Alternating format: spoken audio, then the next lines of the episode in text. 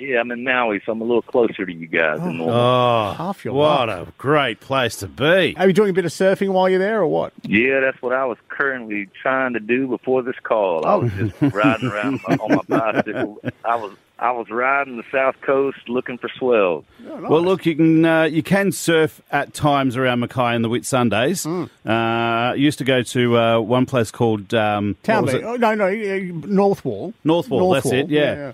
Uh, stopped doing it because one, there was a bull shark to start off with. Then the next day, there was a, a crocodile in the on the uh, the the beach. Yeah, man, that that's not a good tandem. No, You know, that's uh that that's enough to get anybody out of the water. So I don't I don't blame you for that. But you know what though?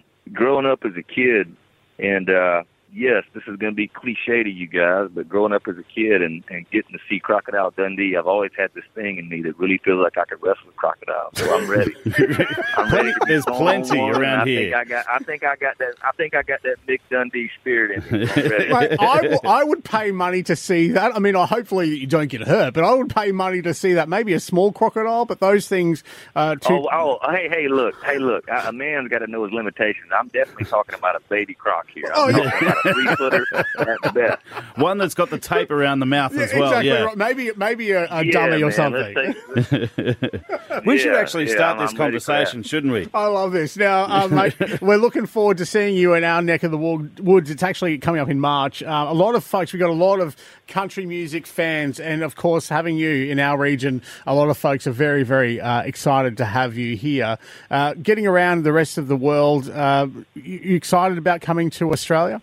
Oh yeah, man. You know, and um, it, it's um, I, you know, trying to think how to express this without it sounding cliche because it's it's honest. It's an honest statement, but it feels like the way you guys have embraced me through the years and you get me as an artist. Um, it's truly made me feel like I'm home when I come there. Like I've never had a place just make me feel so. You know, I, I could hell, I could see myself moving there at some point. I love it so much. Can't wait to get there um, and experience the crowds again because I've missed it so much. I was so disappointed. I was actually stepping on the plane in 2020, and my manager called me and said, "Do not get on that plane. They're closing the border." And I was devastated because I was so looking forward to being there. Has it? There's been like a resurgence of country music for the last few years. Do you, would you agree with that? Because I feel like there's artists like yourself, uh, even dare I say it, um, like your Taylor Swifts and those kind of people, just bringing that country music to the forefront again. Would you agree with that?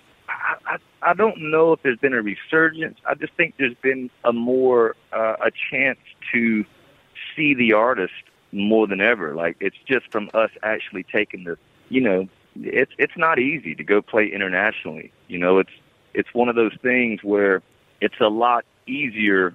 Number one, financially on us to tour in the states. Hmm. It's really difficult when you start. You know, I got a 13 person crew and to pay for all the flights and then you you rent the production there and you all the travel it just you know you can go and sell out a whole tour and you, you don't make a dime so that's been such a hard thing for artists that's why you don't see a whole lot of international travel but we've made it a point to invest in that audience and I think there's a lot more people that are because of pioneers even like Taylor playing internationally it, it opens the gates for so many more fans to get to see their you know artists that they fall in love with and it and then it's you know that investment becomes worth it because you see the crowds grow and you know you know all that time and effort that you put into coming over it all makes it worthwhile and it all makes it fruitful Hey, Kip, just a, a quick question. You're now 42 years of age, looking good for 42, by the way. Outstanding oh my God. work. Don't say that. We're the same age. He looks 10 times better than Oh, I am. yeah, that's what I mean. He looks way better than you.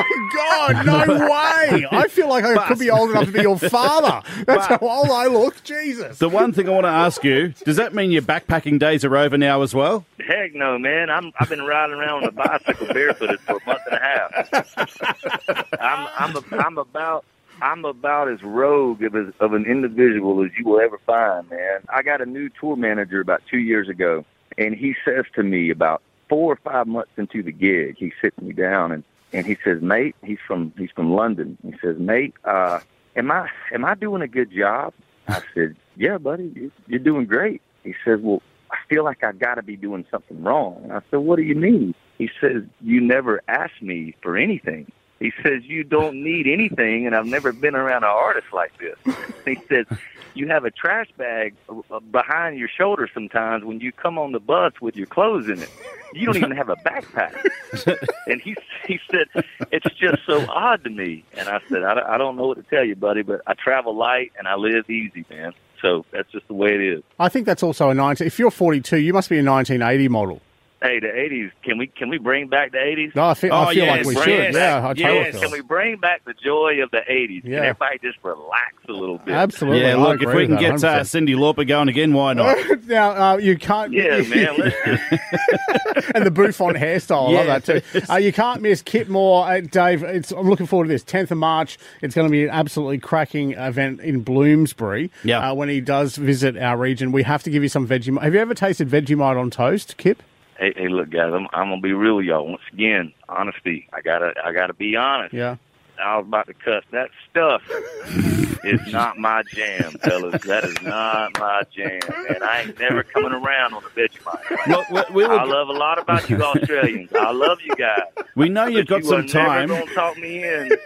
Yeah, we You're know. never gonna talk me into eating Vegemite, and you're never gonna talk me into drinking beer out of my daggum boot. It ain't happening. All right. All right. Well, we know you've got some time Oh. between the uh, Dittmann Bull uh, pit and uh, CMC Rocks, which you're here for. It's about a month or so around. Yeah. Uh, so come on into the studio, Danny Mackay. We'll uh, get you onto a Tim Tam. Tim Tam Slam. Yeah, Yeah. Love to see you. You bet, guys. Y'all All right. take care. You too, you too, mate. Enjoy Cheers. Maui. See There ya. you go. Kip Moore joining us on the Breakfast Show this morning. Jay and Dave for breakfast. What a legend. Love What him. a nice All right, bloke. Yeah, absolutely. Down to earth too. Jay and Dave uh, heading for our top today. 31 degrees from Mackay Whitsundays.